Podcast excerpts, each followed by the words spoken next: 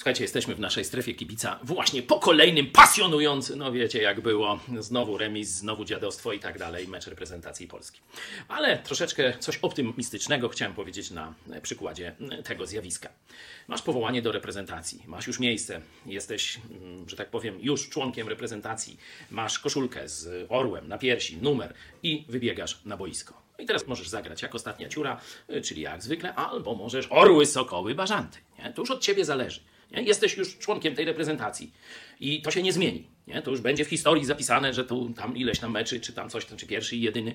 Ale teraz możesz zapisać się swoją grą. I tak samo jest, jeśli chodzi o chrześcijanina. Kiedy zawołasz do Jezusa Chrystusa, jesteś już w Jego reprezentacji na zawsze. Należysz do Niego. Nic już tego nie może zmienić. I wybiegasz na boisko jako Jego uczeń. I teraz możesz zagrać jak ostatnia ciura, albo orły, sokoły, bażanty. Wszystko jeśli chodzi o mecz i zwycięstwo, nagrodę, zależy od Ciebie. Jeśli chodzi o zbawienie, wszystko zależy od Jezusa.